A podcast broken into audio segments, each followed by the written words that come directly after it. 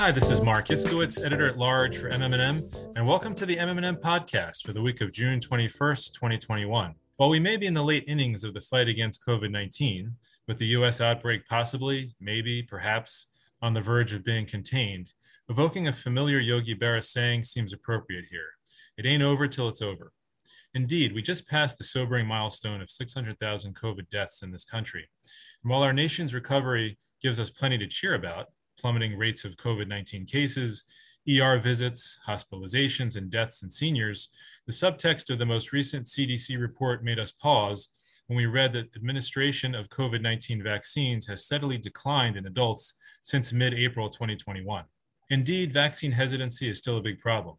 We're so close, yet, with vaccination slowing so far from the goal of 70% by July 4th, that states are pulling out all the stops. Against that backdrop comes a study by ZS Associates on how commercial behavioral science can help solve healthcare hurdles, even perhaps vaccine hesitancy. And Jacob Braude, who's a leader of applied behavioral insights practice at consultancy ZS, is our special guest this week to tell us about six specific behavioral nudges that ZS found that have the potential to encourage COVID-19 vaccination. Hey Jacob, how you doing? Hey Marc, thanks for having me. Absolutely.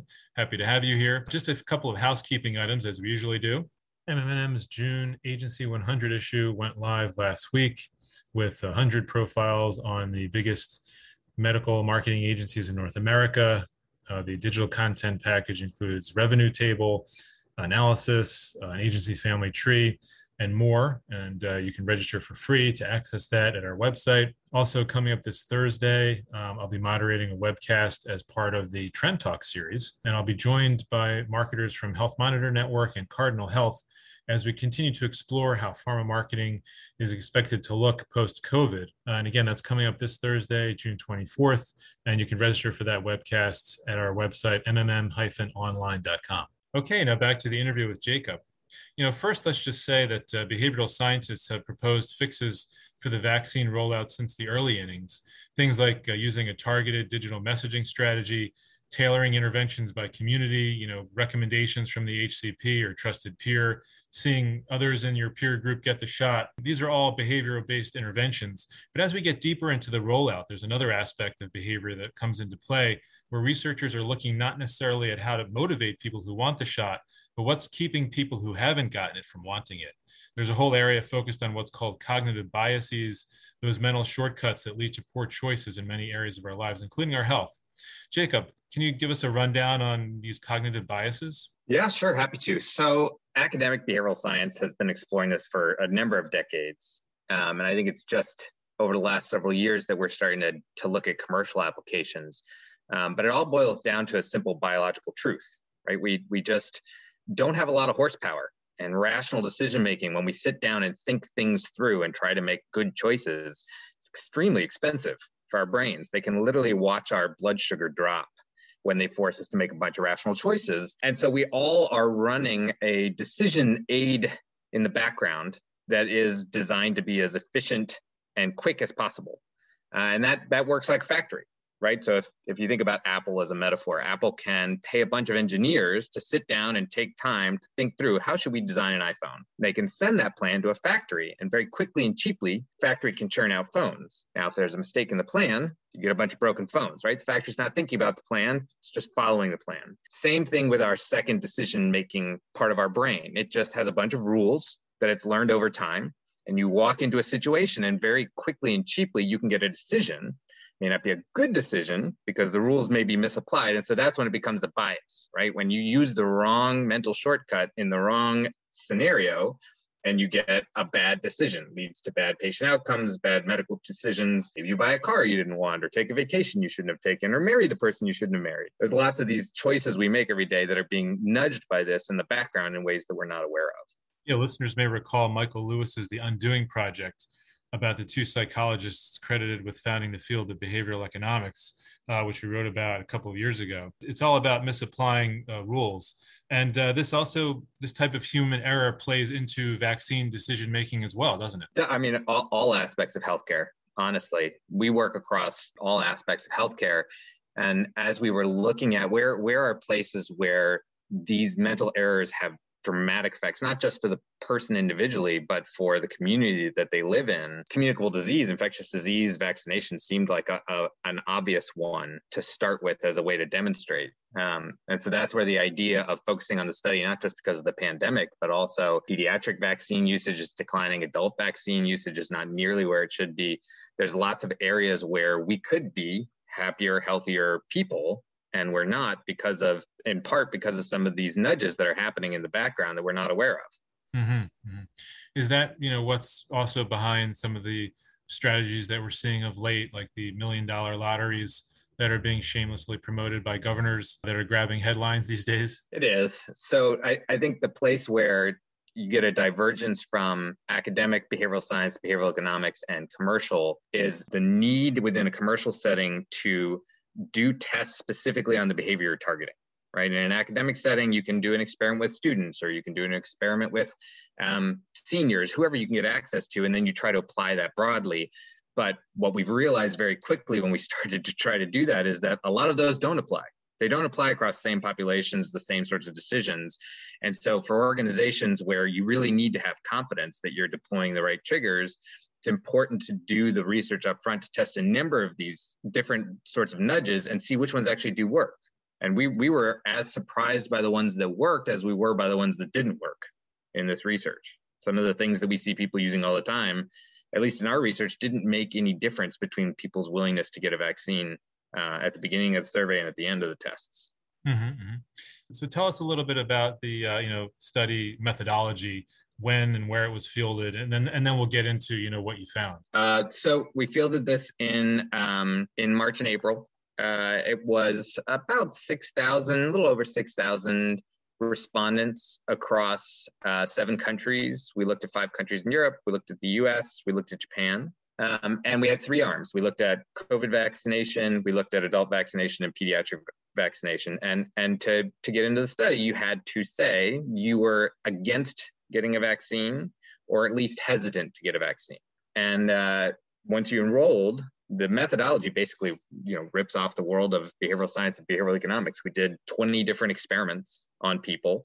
Um, we basically took published scientific um, methodology and rewrote it for vaccination. And we randomized people into test and control groups, and we looked to see, and we, we also randomized which which bias tests they saw in which order, so we could remove the the order ordering effect. And we just look to see, you know, based off of the bias trigger, if there's a single variable in the scenario, did people go from I'm not sure or I'm not willing at all to yeah, I think I think I will get vaccinated. And so we just wanted to look at how many what what chunk could we move within different subpopulations, within different countries, and that sort of thing. Mm-hmm.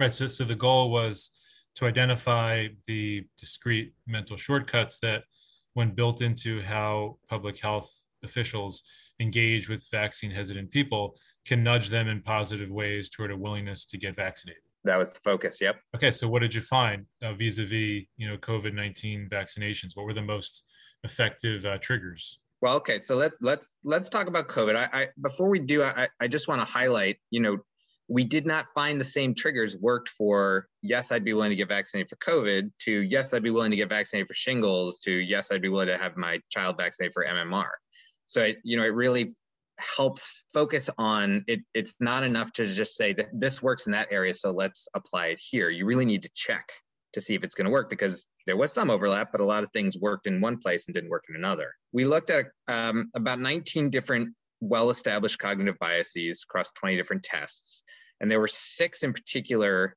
in uh, in COVID where it pushed people towards vaccine vaccinations, and there was one there was one that actually pushed people away, and um, three three that uh, we thought for sure would work. We we see it all over the place that that didn't work at all. So maybe I'll just I'll I'll walk you through some of the ones that were effective. You know, stop me and ask ask if anything's not clear because it's it can get a little bit dense. So halo effect basically just says that we have a, a habit of conflating things that aren't related. So a good example of that is that if people are dressed in expensive clothes, uh, they're judged to be more competent.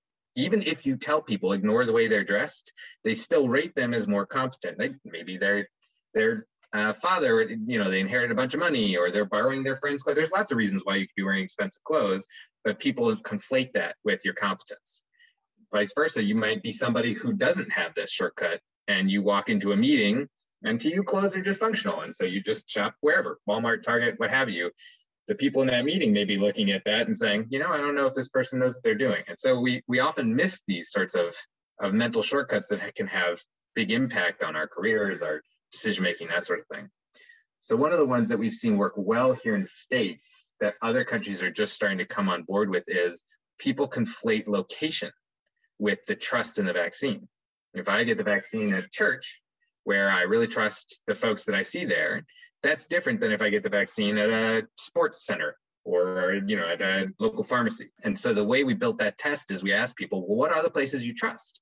Rank them for us. And then we randomized you. And either you were told, hey, the vaccine's being offered at a place you don't trust, so we inserted the place, or it's being offered at a place that you do trust, and we inserted that place. And we looked to see does that change their willingness? Do they go from, yeah, I don't think I'm going to do it to, okay, I'd be willing to do it now that I know it's at, you know, my local fire station or at the army base nearby. And the places that people gave us were very different.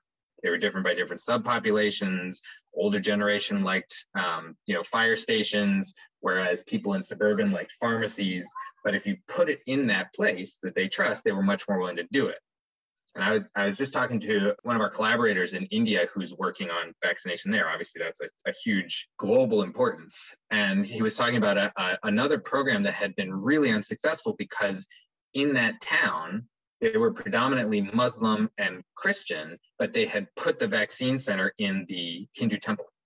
Nobody showed up. Nobody wanted to be vaccinated in Hindu temple. And so recognizing that where you give the vaccine can influence how people think about is this trustworthy? Is this safe? Is this something i should be doing? Is a big opportunity i think in, across all of the countries that we looked at. And so the location of uh, where the vaccine is is administered that's something an example of something that can pull people toward getting vaccinated. Yeah and I, I i'll correct myself. I misspoke. If you were in public health in japan and you were working on vaccine hesitancy location was not a mover there. Everywhere else it was Okay, okay. And what about the halo effect? That so that that is that halo. The halo effect is the the place where um, you're doing the vaccination needs to be something trusted, right? So that's that. I'm dressed in one and the same. Okay. Uh huh. That's the same thing. Uh, so you found about um, you know a half a dozen of these uh, mental shortcuts that you know can encourage vaccination. I guess depending on the country. Can can you give some other examples of you know how of the triggers themselves and how they could be used uh, in the vaccine effort? So um, one that worked everywhere and also across all three arms. So this works for adult vaccines, works for COVID, worked everywhere, uh, is a confirmation bias tactic. So confirmation bias is, I'm sure you're very familiar with it. Anyone who follows politics today, very familiar with it, right? You just, you happen to notice things that support what you want to believe is true or what you think is true. And things that go against that, you have blinders on. You just don't see them we had a suspicion that that was already a bias that was driving people away from vaccines. So what we wanted to do is test a mitigation tactic that came out of the academic literature. And the way this tactic works is you ask people to say, okay, you don't want to do this thing. But thinking about somebody who does want to do this thing, why might they want to do that? And just get them to take a minute to articulate in their own words from somebody else's perspective why they might want to do that. And we had some respondents take this not very seriously, and we got some some data we had to throw out, but most people took it seriously. We got reasonable answers around, okay, thinking from their perspective, why would they want to get vaccinated for COVID? Why would they want to get vaccinated for shingles? And then we reassess them. Okay, so how are you feeling about getting vaccinated? And the people that we had do that perspective taking exercise, we got big jumps in their willingness to get vaccinated. You know, if we remove all the overlap, that was one of the biggest drivers of willingness to get vaccinated across all of our different cohorts. Just the way it's presented to them. Well, so the key is that they need to present it to themselves, right? So instead of trying to tell the next next time you're talking to someone who is hesitant and you're and you're just pulling your hair out and you've been telling them all this data, all these things you've read, don't do that. Just pause and say, well, okay, if you were to get vaccinated, like why would you want to do that? Thinking about this person you know, why why do you think they got vaccinated? Just get them a chance to fill in the gap and that will move their unconscious comfort with the idea and make it more likely that they're going to get vaccinated themselves. Okay, kind of flipping the script a little bit. Yep. Uh, what would you say is the most um, you know low hanging fruit amongst the different triggers that you found would be uh, relevant? Well, that's a good question. Well, so you talked about the lotteries. Um, we did do a prospect test. So the idea that if you feel like you won something, it's got more value. So the the way we did this test is we either told people, "Hey, there's a vaccine. You can come down and get it. Do you want to get it?" Or, "Hey, we had a drawing, and you were selected to get a vaccine. We're holding for you. Do you want to come down and get it?" And people who felt like they had won, just all they had won is the chance to get vaccinated. There was no added incentive. We still got big jumps in. Oh yeah, I'm coming. Give, give me that vaccine. So even in communities that don't have the resources to give away motorcycles or a million dollars or what have you. Just creating the perception that there was a drawing and you are one of those winners, even if 100% of people are the winners, can increase people's value on the vaccine, perceived value, and then their willingness to come in and, and get the shot.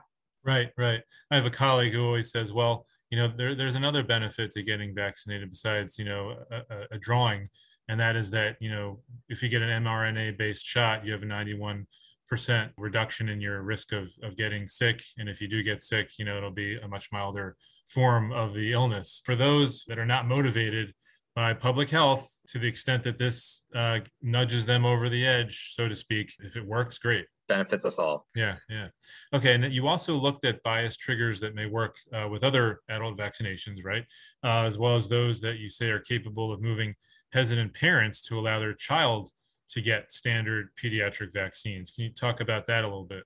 We did. So there was some overlap, but a lot of not overlap in those um, two groups. So I'll I'll highlight for you one that worked for pediatric and adult, but did not work for COVID. Um, so one of the tests we ran was a commitment bias, which is basically if you publicly commit to doing something, that increases your likelihood to go through with it. Now, when we ran this test where we told people, okay, imagine, for example, that you'd gotten a job and uh, you had posted on Facebook, hey, I got this job, but then you find out the job requires you to be vaccinated. Are you likely to do it? Did not work for COVID, but it did work uh, for pediatric or um, adult vaccines. So, any place, any tactics we can deploy on opening the door to a public commitment even not not around vaccination, around something that would require vaccination, can significantly increase people who would otherwise not have gotten it to then go and do it. opening the door to a public commitment. Yep. Okay. Okay. Um, early on, the, the vaccine rollout uh, was plagued by a lot of operational issues. You know, scaling up a national vaccination effort on a, on a you know national level. Uh, as well as inequitable access to shots. Frontline workers and people in essential jobs didn't have time off from work or adequate personal or sick time. They had to go when clinics were open. We've since improved on that with vaccinations yeah. at various mass venues and, and better hours. But given the situation is changing, do we also need to change up the tactics used to stimulate demand? Well, so effort bias was successful in our COVID and our pediatric arms. So that was basically just what you're talking about, right? If we if we told them here are the three easy steps to getting vaccinated, versus we told them, hey, you can now get vaccinated, but we left that ambiguous. We got a big bump in those two arms. It didn't help with the adult vaccines, but with COVID and with pediatric, making things easy does help. Um, so we definitely want to keep doing those sorts of things. Um, but pivoting to other tactics. So, for example, another one that was very successful in the COVID arm in particular was something called social facilitation which is basically you feel like somebody is watching you, you behave differently. So one of my favorite experiments that they, they did on the academic side, they um, put a picture of a pair of eyes on a tip jar at a coffee place, and they just looked to see do tips improve, and they doubled. Right, so just just some mild reminder, people are paying attention to what you're doing, can drive at increased behavior. And so if we told people, you know, hey, somebody canceled your kid's play date when they found out that you weren't vaccinated right? People are aware of your vaccination status and they are changing their behavior based off of it. It increased people's willingness to get vaccinated. So even just something simple like asking people, hey, good to see you. Haven't seen you in a while. Have you been vaccinated? They may say no, but the fact that you're asking can drive them to say, you know, I probably ought to get this done. People are paying attention to it. Social facilitation. That's, yeah. great. Um, you know, this this research shows the potential for uh, behavioral science to make an impact when the stakes are high, like during the pandemic. Um, it, it, also has value to change people's actions in, in, a lot of other areas of healthcare, it seems like. Interested in getting your take on where industry can kind of get behind this. Uh, and you, you do call it commercial behavioral science. So, can you elaborate a little bit on how you see the opportunity for the pharma industry to perhaps support some of this or integrate some of the behavioral science tactics into its own interventions?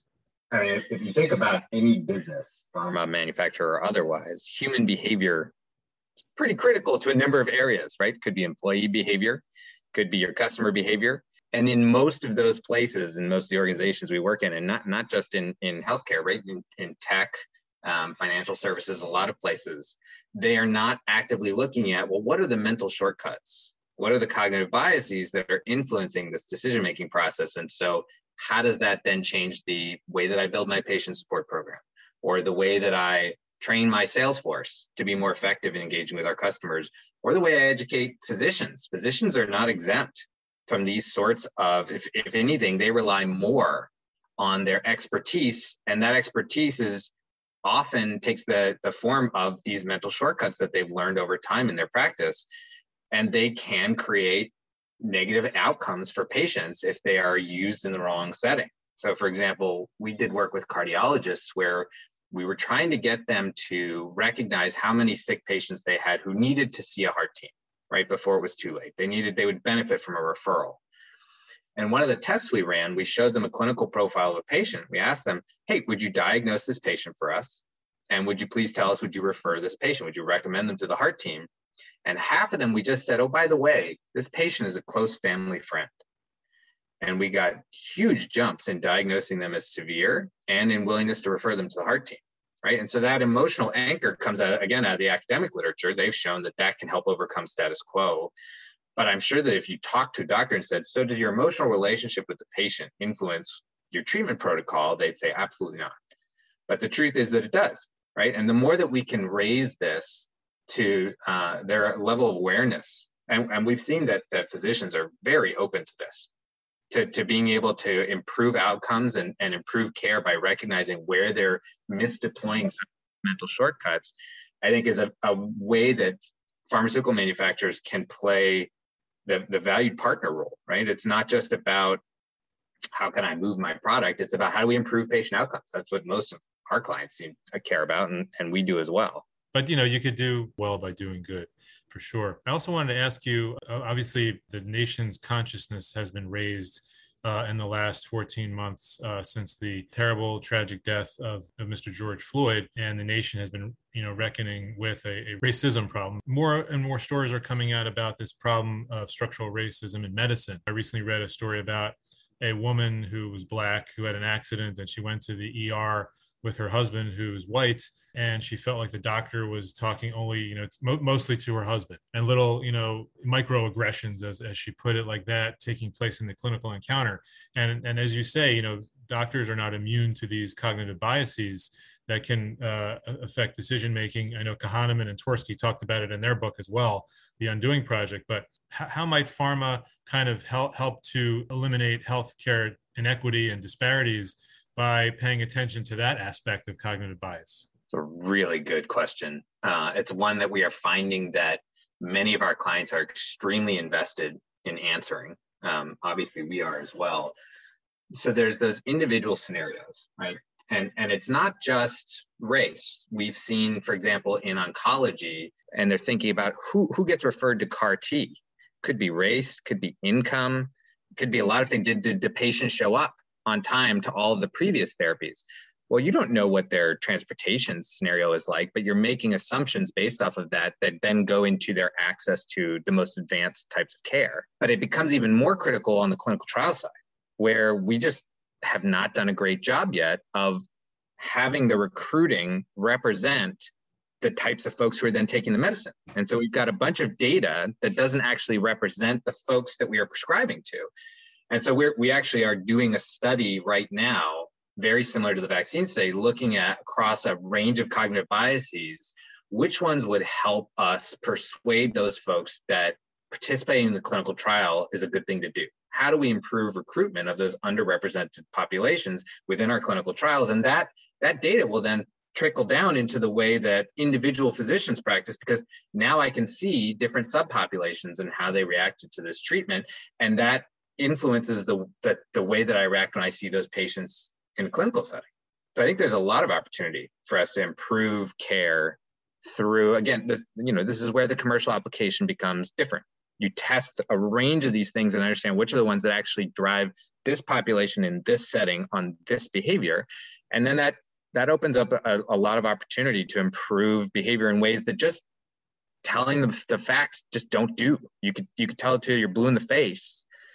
We're not robots. We don't we don't make decisions based on facts as much as we'd like to think that we do. Many times we don't. Right. And just knowing that you know can can help. And there's a lot of opportunity to, to improve outcomes by paying more attention to behavioral science for sure. Uh, just one last question uh, jacob and i'll let you go. Just kind of turning back to the vaccine rollout for a second you know what's your assessment uh, at this stage you know where you know kind of um, as vaccinations have slowed and, and we're kind of crawling toward that 70% goal on July 4th, are these types of techniques being used to a, a large enough extent? Um, and, and do you see them, you know, being integrated more uh, to get us to where we need to be? Well, we, we think there's a big opportunity to use them more. I think our clients would agree. We've seen a lot of very strong interest within pharma manufacturers to put this to use in the public good, working with public health offices building playbooks, putting not really promotional materials, but disease education materials in place to help drive vaccination that are grounded in these sorts of insights. I, I think there's still a lot of opportunity to, to improve what we've been doing. I mean, I, I live in the South. We are one of the hotspots where people are just not taking advantage of the opportunity to get vaccinated. We see it in the Midwest too. And if you look in the hospitals, most of the folks that are coming into the ICUs now are unvaccinated, and we're going to have we're going to have these hotspots persist, and every country is going to deal with this. So the more that we can get the folks on the ground within those hotspot areas armed with these tactics and strategies, I, th- I think the more we can get more conformity across across the different countries with a willingness to get vaccinated or to actually follow through and do it so that we can we can all move on past this because it's just been it's been a brutal experience for everyone. I, I, there's no one that I talk to that's not just ready for this to to stop. Amen. I mean, we we are too. And uh, to that end, I hope we can do this again. Have another conversation as we uh, hopefully put the pandemic in the rearview mirror. That'd be great. I'd love to. Thank you, Jacob. Well, I'm going to call it there. If you like this episode as much as I did, please give it a like. Please subscribe to the podcast wherever you get your audio programming and help others discover the show. Okay, for Jacob Braude, this has been Marc Iskowitz uh, for the MMM podcast. We'll see you next time, everybody. Take care.